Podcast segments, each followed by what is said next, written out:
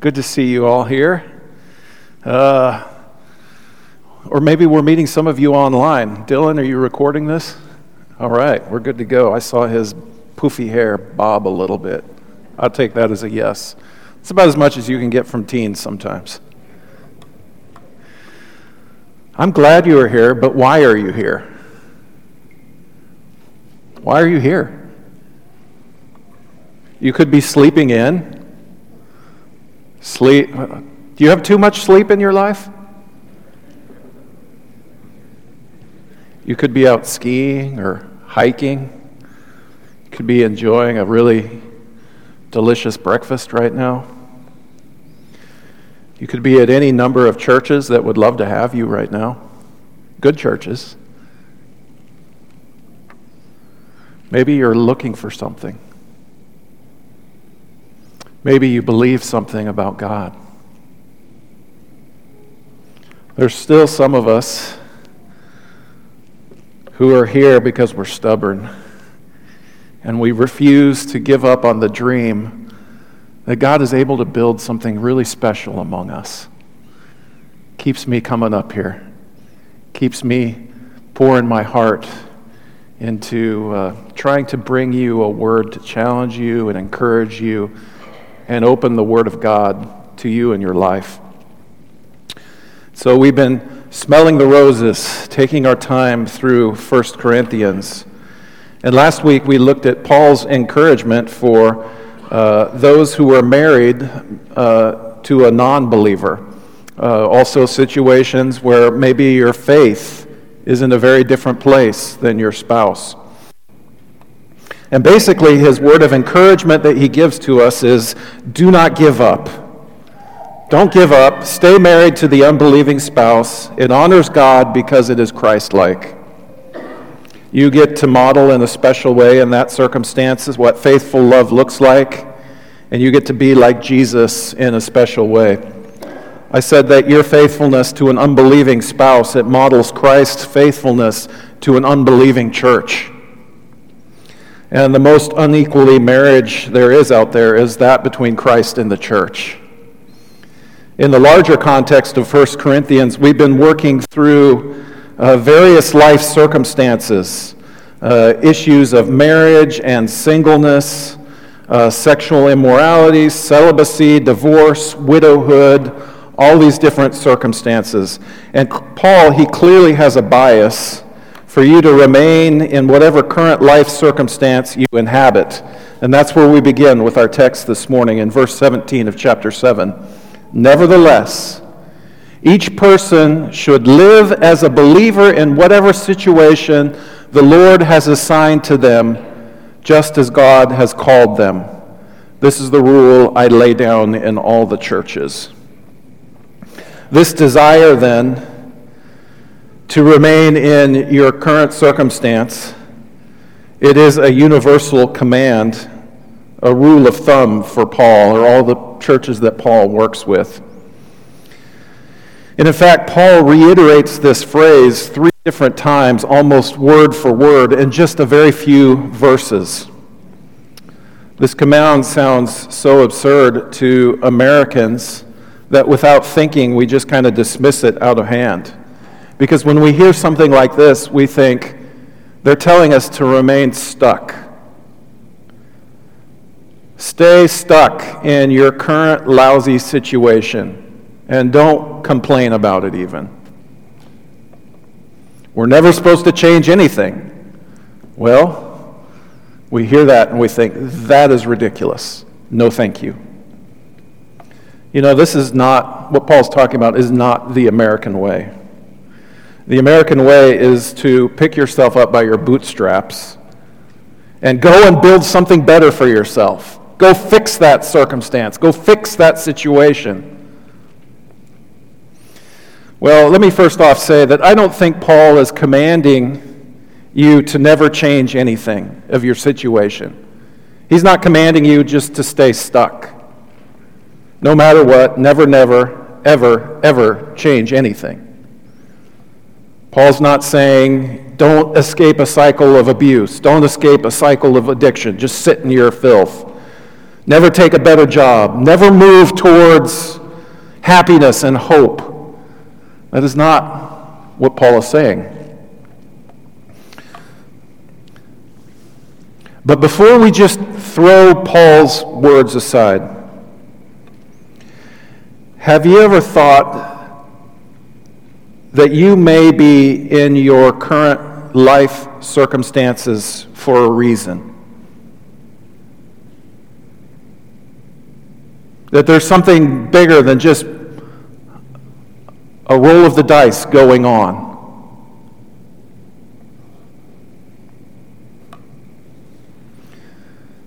What Jesus teaches us is that God does not do evil. He is completely trustworthy. And yet, God allows circumstances to come into our life that are not always easy.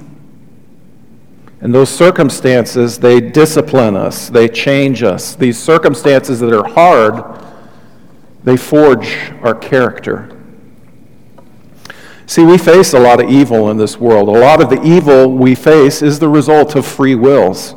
We have, I have a free will, I have a, a real choice between doing good or doing bad. Uh, and we live in a world where we're saturated with the choices of other human beings as well.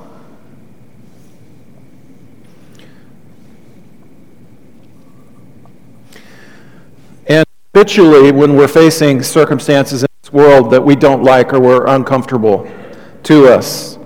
We habitually begin with the question, How do I get out of this mess? When really what Paul is suggesting is the first question we should be asking is, Where is God at work? Where is God in this? See, it is possible to live as a believer in whatever situation you find yourself in. And maybe, just maybe, God had something to do.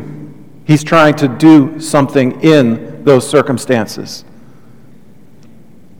I'm not saying that God puts you in evil places, allowing evil things to happen to you. Well, He does allow But we should not just assume that our circumstances, that God is not in them, that God is not able to use them, that God is not able to work redemptively to the formation of your character, to working good, uh, objective good in your life. Romans 8:28 says, "We know that in all things God works for the good of those who love him. Can you trust that? Can you trust that God is able to work your circumstances, as lousy as they may be, to work good? Do you trust that? It's this kind of thinking that is why James can say, Consider it pure joy, my brothers and sisters, whenever you face trials of many kinds, because you know that the testing of your faith develops perseverance. Perseverance must finish its work so that you may be mature and complete, not lacking anything. That is this similar kind of mindset being played out.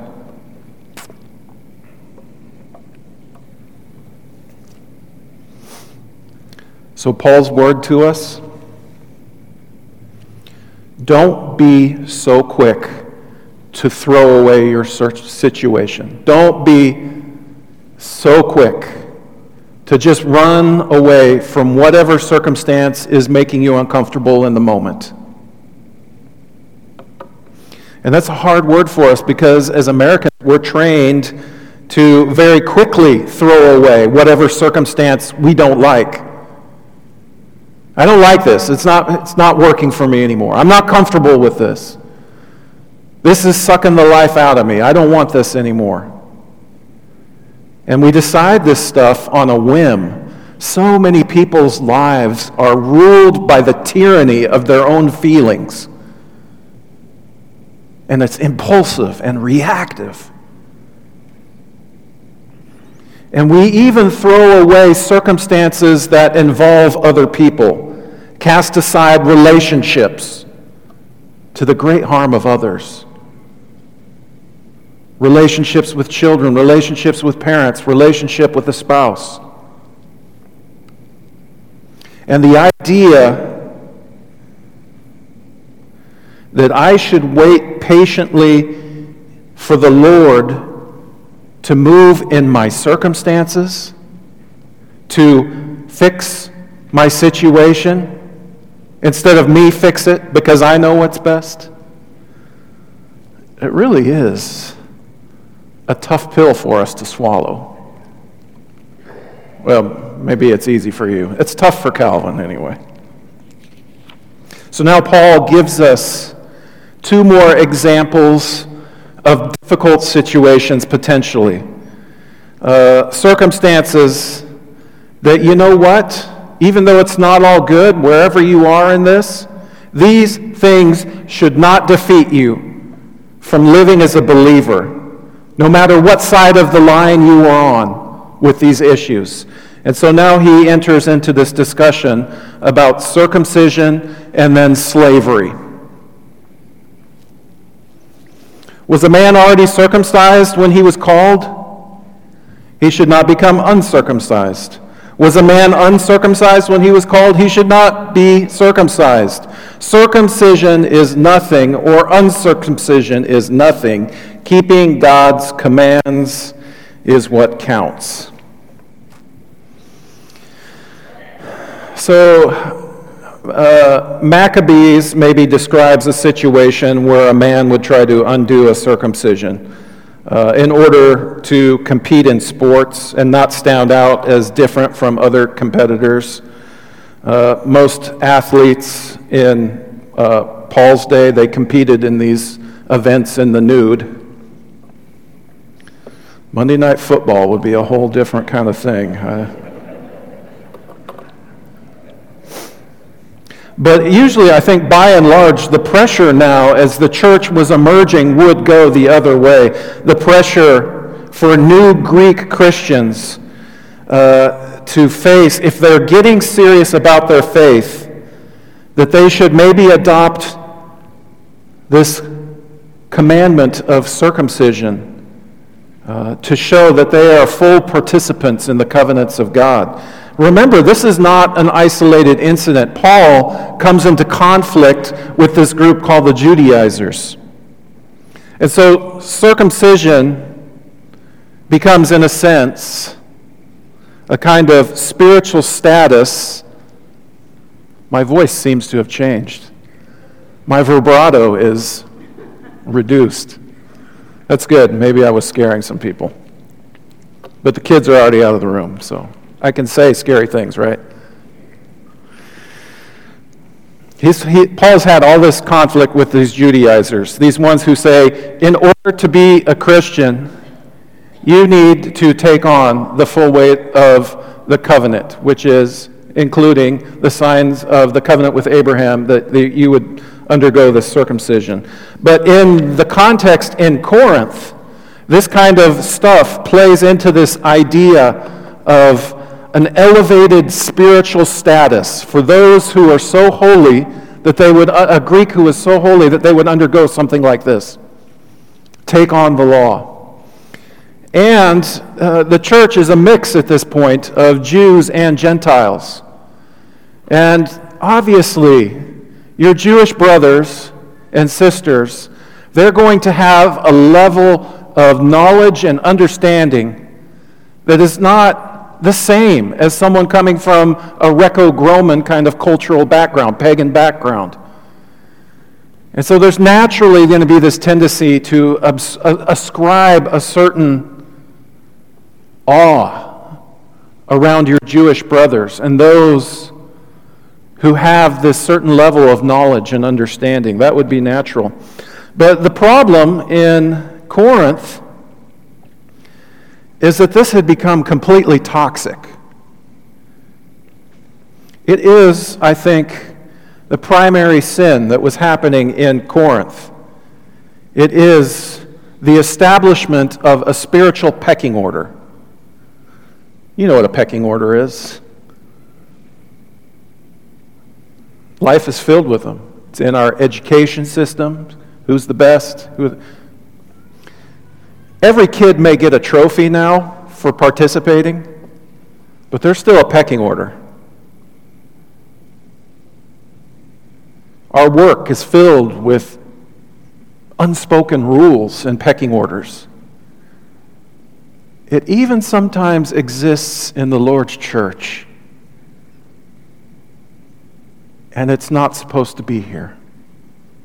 And if we see something like that rearing its ugly head, it needs to be dealt with and addressed. So the Corinthians are constantly trying to figure out this spiritual pecking order. Who has the most wisdom? They're asking. Who is the most eloquent? Who is, whose team am I on? Well, I'm on Apollos' team. He's way more elegant, eloquent than elegant. Maybe Paul wasn't very elegant. He's kind of like a, a pit bull, pit bull in a china shop. Is that an analogy? I don't know. It's probably a bad analogy. Just scratch that. Who has the most wisdom? Who is the most eloquent? Am I on team Apollos? No, I'm on team Cephas because I'm really spiritual. No, I'm on team Paul because Paul started this church. And then they're talking, they bring this discussion into spiritual gifts then. Who has these more ecstatic and showy spiritual gifts? Who, who really is someone who's close to the Lord, who has this gift? Who is, who is a Jew? Who has the most knowledge? Who's circumcised because they're so spiritual? This pecking order has even become so toxic that they are measuring the married partner wanting celibacy as being more spiritual than the partner that wants relations to continue. It's become so toxic that gross sin is happening of a kind that does not even exist among pagans, and they become proud. Look how magnanimous we are. Look how tolerant we are. And Paul says, No way. It's not the circumstance that matters, it is obedience that counts. It is the call of God through Christ that counts. Keep God's commands. That's what matters. And this is really interesting that Paul would say this because circumcision was a part of the commandments, was it not? Were not the Jews, their little boys, commanded to be keeping this, keep this sign of the covenant with Abraham? Everyone knew that this was a commandment, it is part of the law. And so, in essence, Paul is using these words. He's saying, Don't keep the commandments, keep the commandments. Some of you are giving me the confused look. Don't keep the commandments, keep the commandments. For the disciple of Jesus Christ, the external sign of the covenant means nothing. Your faith expressing itself in love is what counts. That is the commandment. The entire law is summed up in a single command love your neighbor as yourself. The greatest of the commandments. Love the Lord your God with all of your heart, your mind, soul, strength. See, what Jesus knew and what Paul knows as well is that a person can have the right sign of the covenant, whatever that sign is. The right package, the right words, the right circumstances in life that make everyone else envy your position. You can have the right outward sign and still have an uncircumcised heart, a hard heart, a heart that's not tender toward God. So, all of these toxic comparison games that the Corinthians were playing, what is the fruit of this spiritual pecking order that they have put into place? Well, we can see they build pride.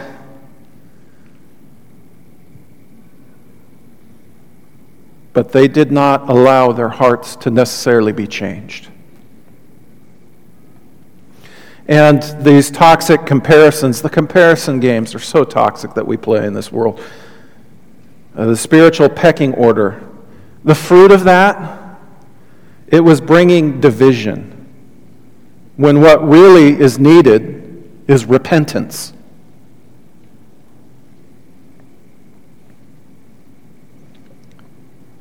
Think about that for your own life. More than the circumstance you inhabit. What is the reality of your heart? Where's your heart at in your life? Second time now, each person should remain in the situation they were in when God called them. When we get into a circumstance that we find hard or restricting, we tend, uh, we tend to just run as quickly as we can from uncomfortable circumstances. And so Paul's commands now, they are holding our feet to the fire in a certain way. Difficult as they may be, when you stop running to face your circumstances,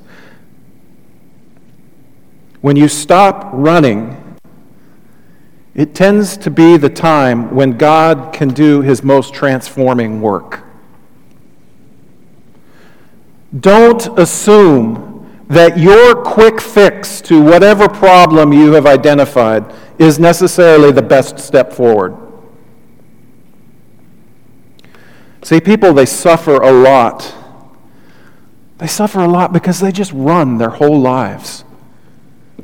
And there's a lot to this a person who's suffered trauma, they run their whole lives. A person who's had something bad happen to them, they've learned how to play that victim card over and over and over again. And they use that to elicit sympathy in others. And they're stuck in these cycles. And they're never at peace in their heart. We run from marriage. We run from jobs. We run from our kids, we run from our parents, we run from the Lord's church. We just keep running. Because when we stop and become still, we're confronted with our own emptiness, our own pain, our own wretchedness, and the thought of that is unbearable. And when we just run from one circumstance to the next, we never experience the freedom that comes from staring down your demons in the power of Jesus Christ. Jesus Christ gives you the power to stare your demons down.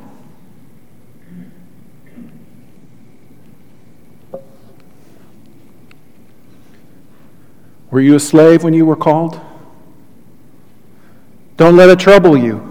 Although, if you can gain your freedom, if you can gain your freedom, do so. First off, let me say Paul is not pro slavery.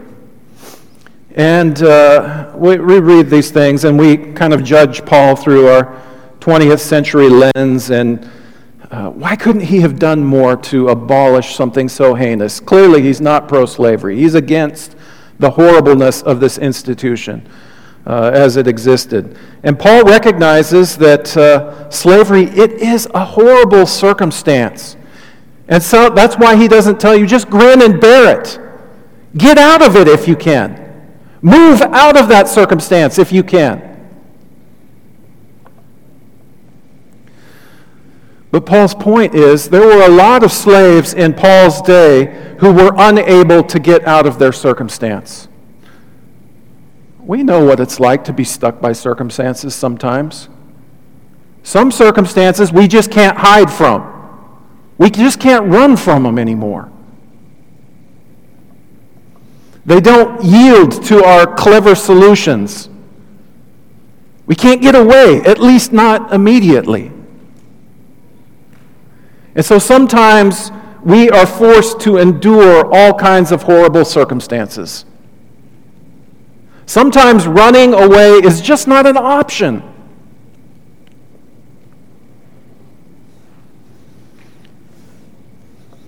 But Paul's word, you know, slaves probably made up a third of this church in Corinth. And Paul's word to them you don't have to be undone by your circumstance.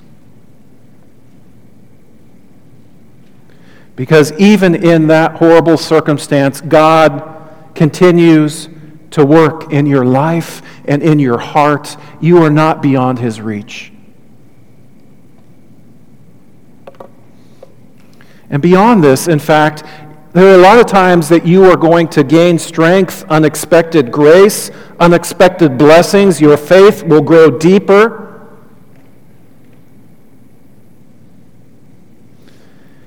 And you couldn't have gotten those blessings any other way than by the challenges you faced. Your character, the kind of character that counts, the kind of character that can change the lives of people around you, it's not formed through ease and comfort. Character is forged in the fire. You know what? It, it, this is not a new idea.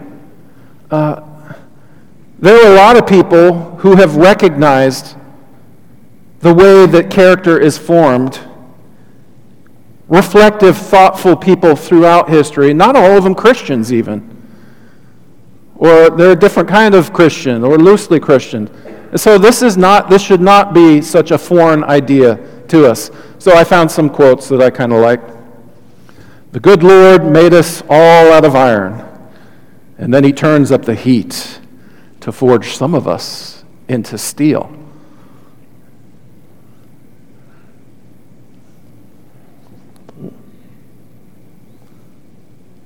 The best steel doesn't always shine the brightest that strength of character. It has not come through shiny, beautiful circumstances.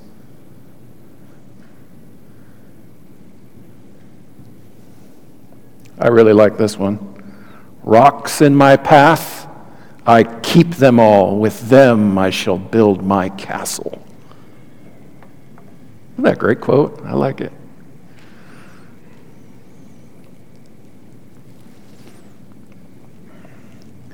We're so quick to run out of the uncomfortable deserts of our life that we never allow ourselves to wait for the Lord and His rescue, for the Lord and His answers, for the Lord and His deliverance.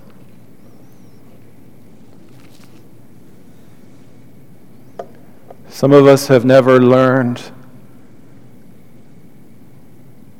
the f- frightful but amazing blessing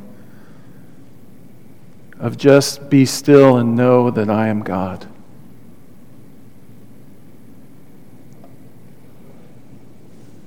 And we run from circumstance to circumstance to circumstance to circumstance, and we are always defeated, and we don't even understand why. And we carry this load of shame, we carry this load of anxiety, and we're restless. And we can't stop running because I've got to fix this. I've got to take care of this. It's all on my shoulders.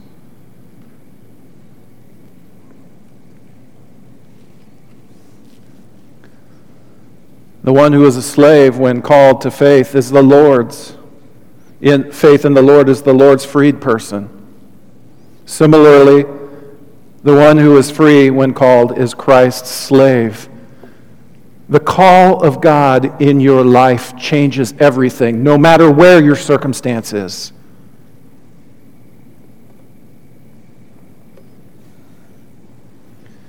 Something as horrible as slavery, it can't stop you from being the Lord's freed person. Can you live with that kind of reality in your heart? If you have that kind of heart, do you see how that can transform your circumstances as well?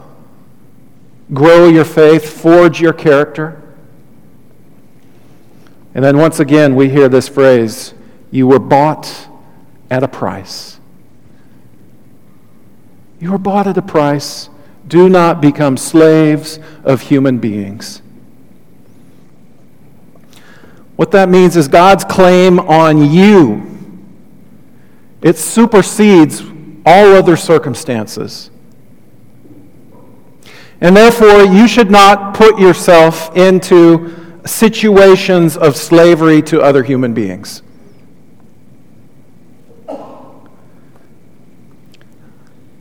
You know, obviously that Paul is dealing with a specific circumstance in Corinth there. But think about our jobs today. The pressure we feel to make ends meet, to have things come together. The needs of our kids, needs of our family, the reality of rent, the reality of mortgages. Many of us are slaves to our jobs. They take the very best of us, and what is left over after that job, it doesn't leave as much for family. It doesn't leave as much for the Lord's church if you will let it.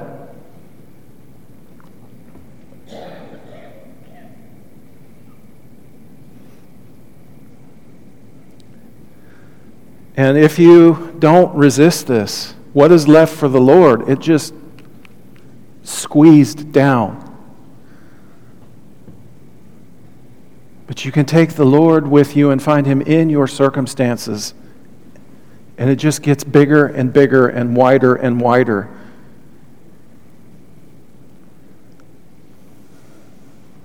And you're not a slave.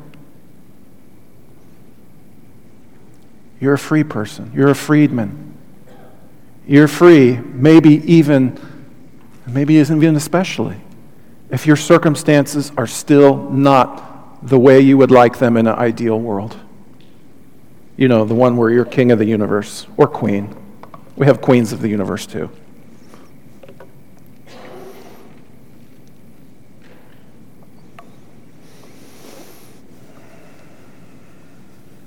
You can be the Lord's freed person. Believe it or not, I struggle with this as a minister the, the confines of this job, the responsibility I feel toward you in this church. I, I like to do a good job. I put a lot into my preaching. I want it to challenge you. I want you to be happy about it. I want you, I want you to love me. And I want to love you. But if, it's so easy to get out of whack where that feedback and that love and that, where I can let the circumstance trump the reality of the calling of Christ to be here in this place and do what I'm doing. But with Jesus, I'm a freed man. And the words that I get to share are better because they come from a place of freedom and authenticity. That seems rare in this world today. So you can be the Lord's freedman at Peace Health, at working for Lane County, working for Weyerhaeuser, wherever you are.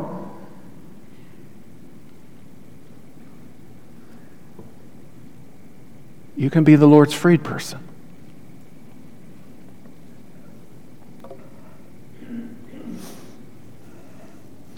Brothers and sisters, each person as responsible to God You're accountable for all this, responsible to God. Should remain in the situation they were in when, when God called them. Do you see? This is the third time we've read this in just a couple verses.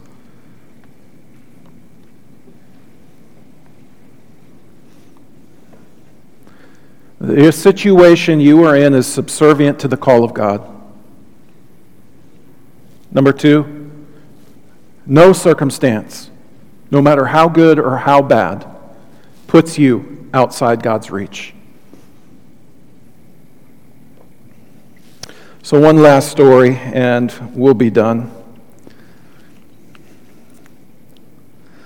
I like some obscure things in the church sometimes, and I you know, I have enjoyed studying Ignatian spirituality, and I've enjoyed studying uh, ancient desert spirituality. These guys are weirdos. Weirdos for the Lord. A brother was restless in the community, and often, this is an ancient Egyptian desert monk story. A brother was restless in the community and often moved to anger. So he said, I will go and live somewhere by myself. And since I shall not be able to talk or listen to no one, I shall be tranquil, and my passionate anger will cease. He went and lived alone in a cave. He's got an anger problem. He calls it a demon. And he knows the solution. It's all those other people. Those other monks. Do you hear how loud that guy is when he's eating his food? It's like fingernails on a chalkboard. I can't stand this.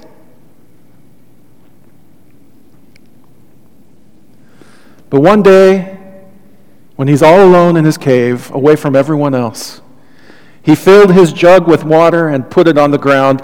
It happened suddenly to fall over. He filled it again, and it again it fell. And this happened a third time. And in a rage, he snatched up the jug and broke it. Returning to his right mind, he knew that the demon of anger had mocked him. And he said, I will return to the community. Wherever you live, you need effort and patience, and above all, God's help. It's a great story. I have to be reminded of stuff like this because I'm so quick to identify the problem. And we all know the problem is with you guys, other people.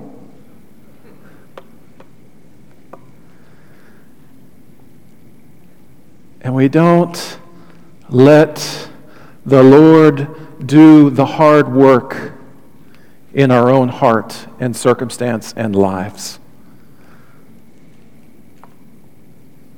That's the challenge that we face. That's the challenge we're up against in all of this.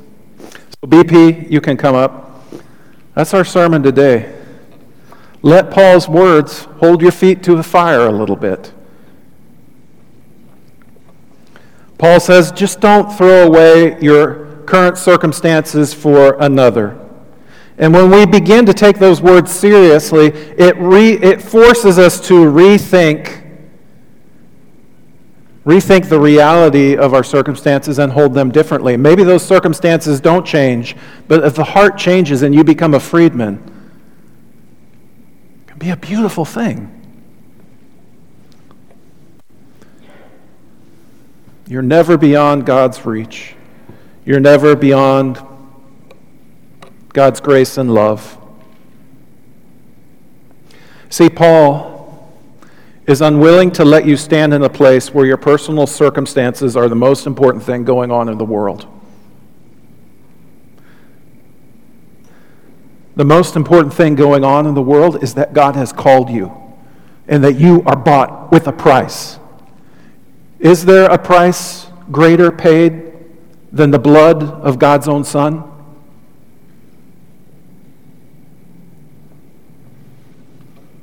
that reality takes priority over and swallows up all of the circumstances you inhabit.